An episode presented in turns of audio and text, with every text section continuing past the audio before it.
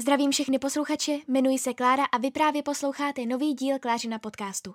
Klářin podcast je veden 21letou studentkou žurnalistiky, která ze všeho nejvíce miluje kulturu. A právě o knihách, filmech a seriálech se na tomto podcastu nejvíce doslechnete. Děkuji vám, pohodlně se usaďte a poslouchejte nový díl. Ještě jednou vás všechny moc zdravím a vítám vás u nového podcastu. A tento podcast bude už takový tradiční. Víte to, je tady nový měsíc, takže je jasné, že tento podcast je měsíční shrnutí. Tentokrát se podíváme na to, co jsem přečetla za měsíc duben. Takže co se týče měsíce dubna, tak bohužel nebyl úplně knižně moc úspěšný, přestože člověk by mohl předpokládat, že má více času a tím pádem více času na čtení, tak tomu tak úplně nebylo. Takže jsem přečetla pouhé 3 knihy, protože jsem na začátku měla nějaký blog. Já jsem četla Call me by your name od Andreje Asimara. Musím říct, že se mi to líbilo, nebo alespoň ten začátek. Líbilo se mi, jakým způsobem to bylo napsané a líbilo se mi to už ze začátku více než ten film, ale bohužel mě to dostávalo trošku do nějaké čtecí krize, protože přeci jenom to není úplně nejlehčí četba a nebo takhle, nejde možná o to, že by to byla nejlehčí četba, ale jde spíš o to, že celý ten příběh je v podstatě postavený hlavně na myšlenkách hlavní postavy Elia. Takže vlastně moc ten příběh tam tolik není, nebo ten děj tam tolik není, jako právě ty jeho myšlenky. A nějak jsem na to zrovna neměla chuť, neměla jsem na to... Nebyla jsem v tom rozpoložení, kdybych chtěla číst nějakou takovou knihu, takže jsem vlastně půlku dubna nečetla téměř nic, kromě teda Call me by your name, které jsem chytla do ruky opravdu jenom hodně málo. No ale pak jsem se naštěstí trošku rozečetla, ale už bylo samozřejmě pozdě, takže proto jsou to jenom 3 knihy. Doufám, že tento měsíc se mi podaří přečíst více knih, protože se snažím nekoukat tolik na seriály, jenomže nejhorší je, že teďka v květnu vychází spoustu nových seriálů, které bych chtěla vidět, takže uvidíme, jak se mi to povede. Nicméně jdeme na první knihu, kterou byla Osamělost prvočísel od Paola Giordana. Rozhodnutí uděláme během pár vteřin a jejich důsledky pak neseme po zbytek života. Pravdivost tohoto tvrzení doslova na vlastní kůži otestovali protagonisté románu. Alice a Matia se v dětství rozhodli špatně. Přitom nešlo o nic závažného, ona se jen nechtěla stát závodnicí v lyžování a on nehodlal vzít na oslavu ke spolužákovi svou mentálně postiženou sestru.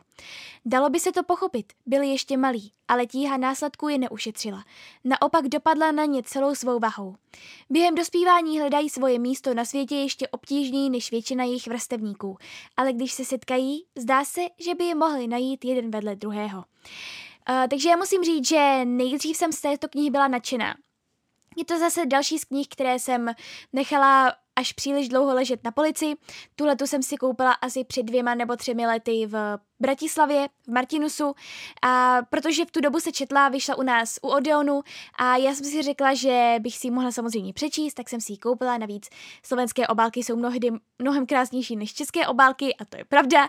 A každopádně jsem se k ní konečně teda dostala teď o tom koronavirovém volnu, protože jak víte, jak už jsem zmiňovala v minulém podcastu, chtěla bych začít číst i nějaké knihy, které mi dlouho leží na polici.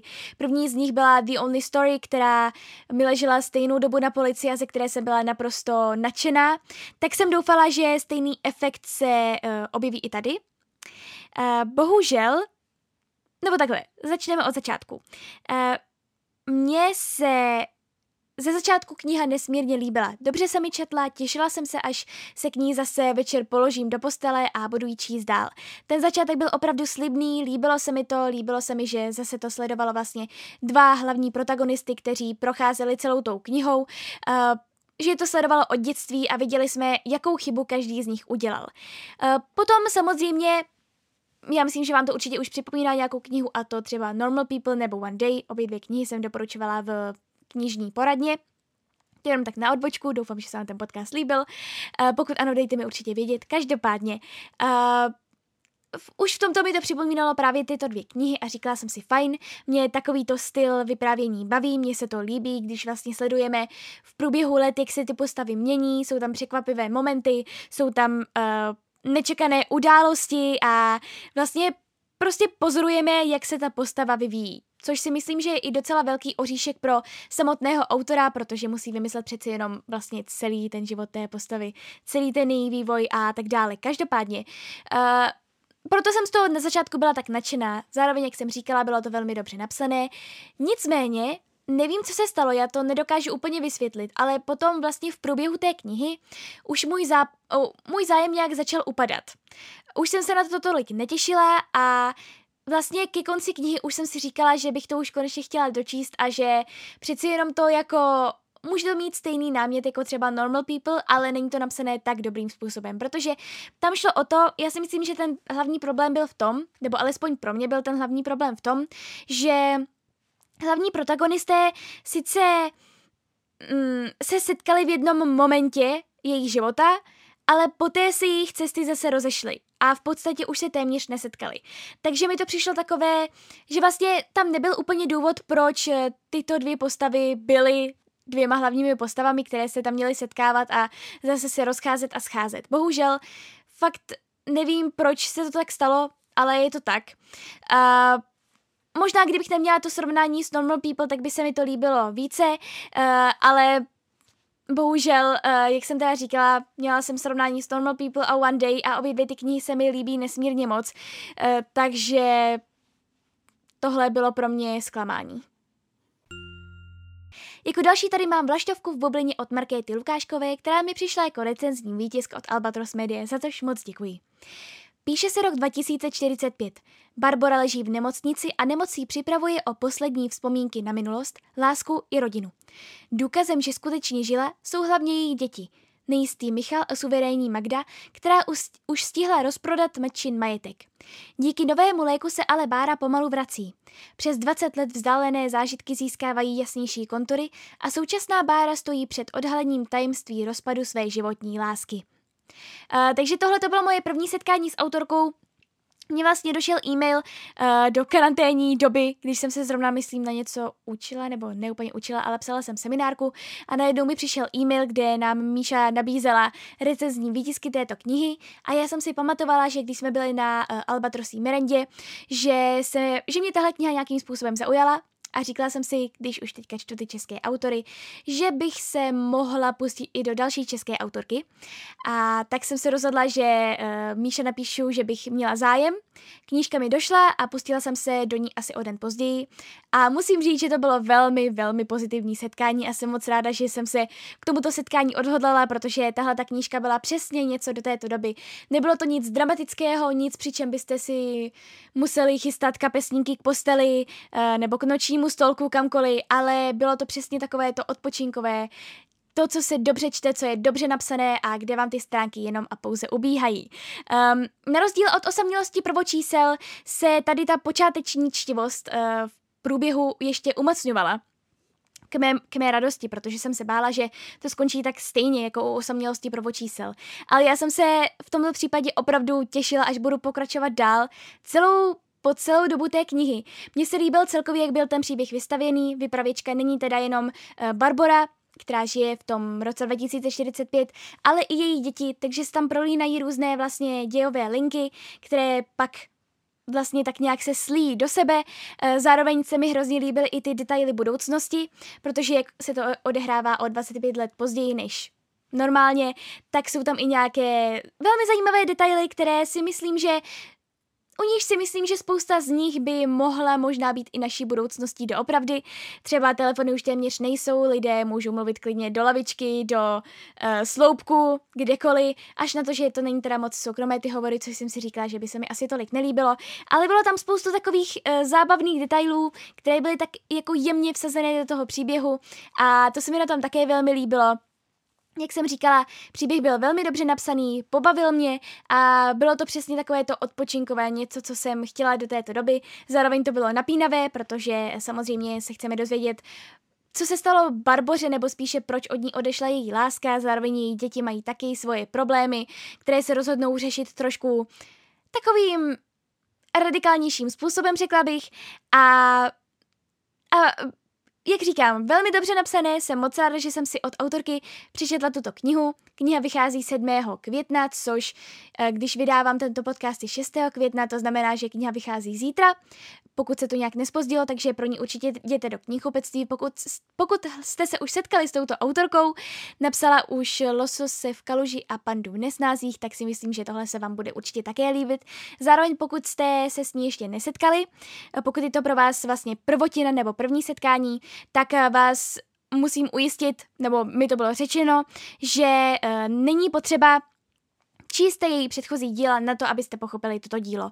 Je to skvělý bonus, pokud jste četli nějaká ta její předchozí díla, protože se to nějak prolíná, nějaké postavy tam, myslím, jsou stejné, ale pokud jste to neudělali stejně tak jako já, tak to asi úplně nevadí. No a jako bohužel poslední, tady mám knihu Vzdělaná od Tary Westwoodové. Já vím, přečtené 3 knihy jsou fakt zoufalé, ale nedá se nic dělat. Já vím, že si každý podcast stěžuji, že příští měsíc už chci číst více, ale bohužel stále se mi to nějak nevede, takže doufám, že třeba květen bude tím zlomovým měsícem. Radši nebudu ani doufat, protože se znám. Každopádně Vzdělaná od Tary Westwoodové hodně proletěla celým Bookstagramem a všichni četli, všichni stále čtou a myslím si, že ještě docela dlouhou dobu se číst bude. Já jsem si tuhletu knihu objednala jako jednu z prvních knih, kterou jsem si pořídila v této koronavirové době. Šla jsem si ji vyzvednout společně s další knihou, kterou tady budu zmiňovat, že ji chci číst, a protože jsem prostě nemohla odolat, protože znáte mě, já docela propadám těm všem doporučením a tomu, když se kniha hodně čte, tak je jasné, že ji musím mít přečtenou taky, protože už v mnoha případech se mi stalo, že mě kniha pak ohromila, nadchla a že jsem ji pak také doporučovala velmi hodně dál. Každopádně pojďme si říct něco k tomu příběhu. Tento příběh se odehrává vlastně na ajdašském, pokud se to tak skloňuje, venkově, v ajdašském městě, kde vyrůstá Tara společně se jejími rodiči a sourozenci, přičemž celá rodina patří do takzvaných survivalistů, do sekty mormonů, já nevím úplně přesně, jak co z toho je sekta a co ne, každopádně bylo tam spoustu, hodněkrát tam bylo zmiňované právě survivalisté, hodněkrát mormoni. No a její otec právě tomuto náboženství propadne hodně a myslí si, že na zemi přijde jednou taková apokalypsa a že oni budou jediní, kteří tuto apokalypsu, dalo by se říci, přežijí, kteří budou mít zásoby a kteří budou na tuto apokalypsu připravení. Zároveň máma Tary, tak ta pracuje jako bylinkářka a porodní bába a vlastně rodiče jejich dětí, především právě z iniciativy jejich otce, neposílají vůbec do školy. Pár sourozenců tady ve škole bylo na nějakou chvíli, ale potom se už rozhodli to vlastně všechno ukončit a neposílat děti do školy. Takže hlavní náplní tažina života, tažina dětství je chodit s otcem na šrotiště, pomáhat mámě a vlastně učit se tak nějak přežívat, řekla bych. No a jejich otec právě nechce vůbec slyšet o tom, že by jejich děti chodili do školy nebo že by se nějakým způsobem vzdělávali, protože si myslí, že jsou na světě důležitější věci než právě třeba vzdělání, protože si myslí, že právě i vzdělání bude už na nic, když přijde na svět ta zkáza. No a v tomto světě vlastně Tara vyrůstala, ale postupem času jí docházelo, že ona chce něco jiného, a společně s 2 dalšími sourozenci se rozhodla přihlásit na vysokou školu. Samozřejmě každý ten sourozenec byl v trošku jiném věku, takže nešli všichni spolu, ale ona se rozhodla je nějakým způsobem následovat a také se přihlásit na vysokou školu. A je to teda příběh o vůli, o ctižádosti a o tom, jak přestože člověk nevyrůstá v prostředí, které by ho pak vlastně donutilo k tomu, aby studoval vysokou školu, když vyrůstá vlastně v naprosto odlišném prostředí, ve kterém neměl nikdy potřebu studovat a koukat do učebnic a učit se několik hodin, tak je to příběh o tom, jak vlastně jedna žena s pomocí její ctižádosti a její vůle je schopná se dostat až na Cambridge. Přes všechny vysoké školy je schopná se dostat až na Cambridge a být jako jedna z nejlepších studentek, kterou tam kdy měli. Je to opravdu neuvěřitelný příběh a možná se vám to může zdát, jako že si to člověk vymýšlí, ale tohle všechno je pravdivý příběh. Což je na celé této knize ještě více neuvěřitelné, než by než by mohlo být. Já jsem se celou tu knihu musela opravdu ujišťovat, že to je fikce, protože se mi to zdálo, že tohle všechno, co se stalo jí a že jsem řekla jenom zlomek toho, co se stalo, protože ta rodina opravdu nevyrůstala v normálních podmínkách a jejich otec měl trošku jiné hodnoty, než normální rodiče mají, tak právě proto se mi to zdálo úplně neuvěřitelné, že ona se dokázala kousnout a opravdu něco se sebou udělat a přihlásit se na vysokou školu, přestože tam nebyla podpora v té rodině. Ale samozřejmě, že s tím přicházel i jeden takový velký konflikt a to, jestli bude pokračovat v tom životě, který si vybrala, pokračovat v tom už pak vzdělaném životě, kdy věděla o spoustě věcech, protože ona vlastně samozřejmě, že nevěděli o valné většině historie, o valné většině věcí, které se staly, protože k tomu nikdy nebyli vedeni. No ale je tam právě ten rozkol, jestli se ona rozhodne pro to zůstat s rodinou, celý život s rodinou, protože samozřejmě s tím, jak vyrůstali, nebyli schopni se zařadit úplně do normálního života, anebo jestli se vydá tou cestou za cenu toho, že jí ta rodina odvrhne. Takže, jak říkám, byl to velmi pozoruhodný, velmi silný příběh jedné ženy. A jak říkám, musela jsem si stále opakovat, že to opravdu není fikce, ale že je to pravda. Každopádně, z knihy jsem byla nadšená, velmi se mi líbila, ale je tam jedno ale. Zase, nedokážu vysvětlit, ale tentokrát, nebo vlastně, myslím si, že v tomto případě mi asi poprvé, nebo v jednom z prvních případů mi uškodilo to, že kolem této knihy bylo tak velké halo. Protože moje očekávání vystoupila do závratných výšin, do neuvěřitelných výšin a já jsem proto od toho očekávala, že to bude naprosto úžasný, nepřekonatelný příběh, z něhož budu čerpat ještě další týdny, měsíce a roky a který budu všude doporučovat. Určitě bych ho doporučovala, ale nemyslím si, že je to kniha, která ve mně bude rezonovat ještě třeba další 3 nebo 4 roky. Je možné, že když si ji přečtu znovu třeba za nějakých 10 let a budu mít jiné zkušenosti a takže to pochopím trošku jinak, ale v tomto případě mi to asi trošku uškodilo, protože jak říkám, měla jsem velmi vysoká očekávání a bohužel v tomto případě ne, že by nebyla úplně naplněna, ale kniha se mi nečetla tak dobře, jako například nějaké jiné knihy, které jsem pak doporučovala všude. Takže je to skvěle napsané, je to neuvěřitelný příběh, je neuvěřitelné na tom, že je to pravdivé, ale bohužel mě ta kniha za stolik neoslovila. Ale já bych hrozně ráda chtěla vysvětlit, proč, ale prostě když jsem ji četla, tak jsem měla prostě pocit, že čtu něco dobrého, ale není to úplně to nejlepší.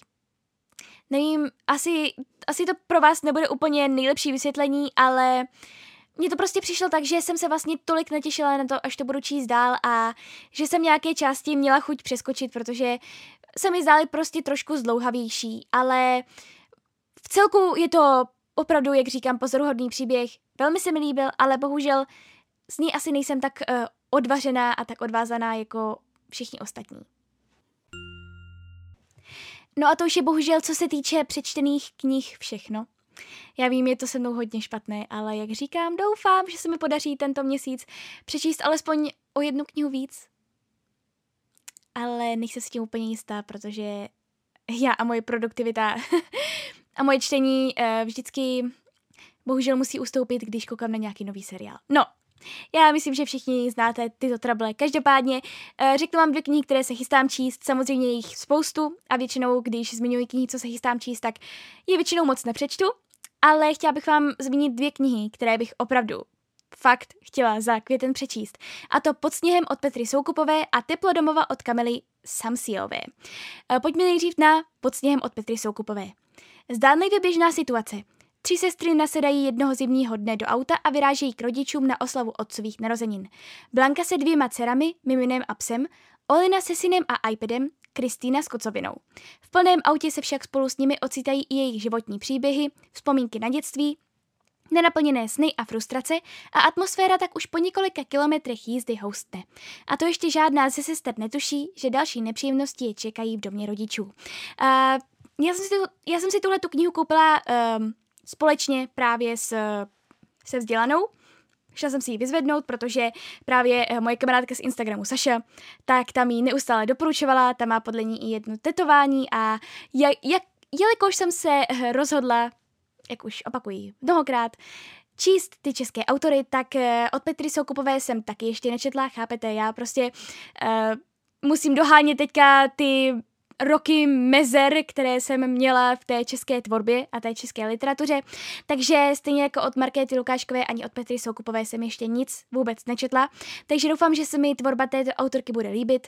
Každopádně Pod sněhem mi bylo doporučované jako její asi nejlepší kniha, nevím, co je na tom úplně pravdy samozřejmě, ale bylo mi to doporučované z více stran, takže si myslím, že by to mohla být pravda, já se na to moc těším a doufám, že to bude taky taková velmi zajímavá četba, která mě nadchne. No a druhá kniha je teda Teplodomova od Kamely Samsilové, která mi došla jako recenzní výtisk od Hostu. Isma je volná. Vyrostla v Londýně a po matčině smrti se roky starala o mladší sourozence, dvojčata Aníku a Parvajze. Nyní přijala pozvání své profesorky do Ameriky, kde si konečně může splnit sen, který na dlouhou dobu odložila. Nedokáže se ale přestat strachovat o svou krásnou a tvrdohlavou sestru Aníku, která studuje práva v Londýně, ani o bratra Parvajze, jenž se z ničeho nic rozhodl dokázat, že je právoplatným synem svého otce, džihadisty, kterého ovšem nikdy nepoznal. Parvajz se dostal až do Sýrie a své nešťastné sestry nechal daleko za sebou. Co pro něj mohou udělat? Co by měli udělat? Vypovídá bratrovo rozhodnutí také něco o jejich vlastních životech? Uvidíme, jaké to bude. Tahle kniha mi leží, ta mi došla asi někdy v únoru nebo v březnu, takže doufám, že se k ní už konečně teďka v květnu dostanu. Zdá se to jako velmi zajímavé téma, nějakým způsobem možná i trošku aktuální téma s tím všem, co se děje ve světě a doufám, že se mi to bude líbit, že to bude dobře napsané a uvidíme, no. Jsem na to moc zvědavá, já jsem bohužel na tuhle knihu trošku pozapomněla ve spojitosti s různými dalšími knihami, takže doufám, že se mi podaří ji teď v květnu přečíst.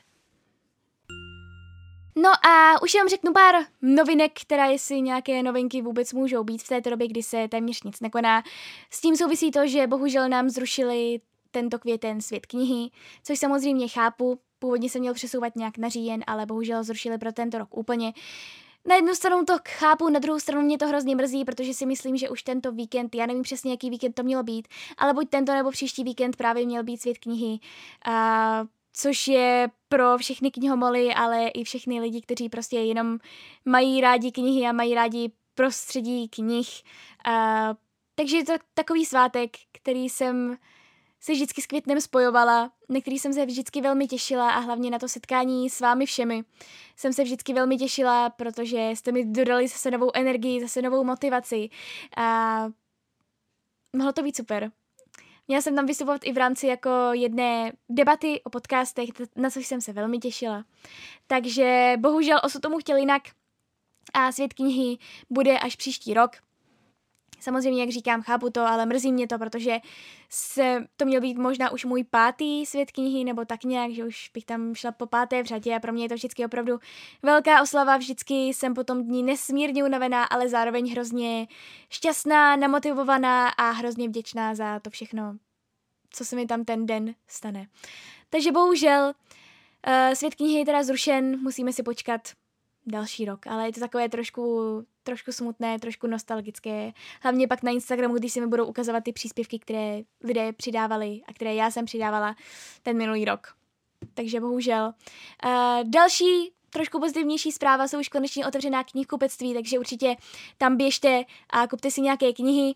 Já jsem tam byla hned první den, koupila jsem si právě 2 knihy od Markéty Lukáškové a to zmiňovaný Losos v kaluži a Panda v nesnázích. Takže doufám, že se mi budou líbit stejně tak jako Vlaštovka v bublině. A jako poslední zpráva je to, že tento měsíc vychází prequel k Hunger Games a ten se jmenuje The Ballad of Songbirds and Snakes. A je to teda prequel, který bude vyprávět o Snowovi, který je čerstvě, myslím, 18-letý a je mentorem a stane se mentorem jedné dívky z 12. kraje.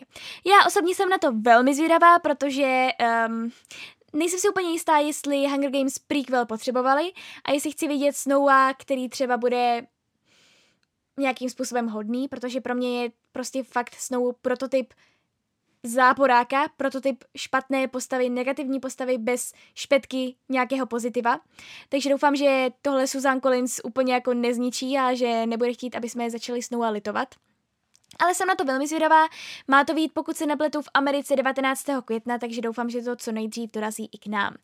No a ještě jedna z posledních novinek je to, že vyšly různé seriály podle knih. Jeden seriál je Normal People, na který jsem, viděla jsem jenom část prvního dílu, nějak jsem na to neměla úplně náladu, takže doufám, že ji dostanu v průběhu května.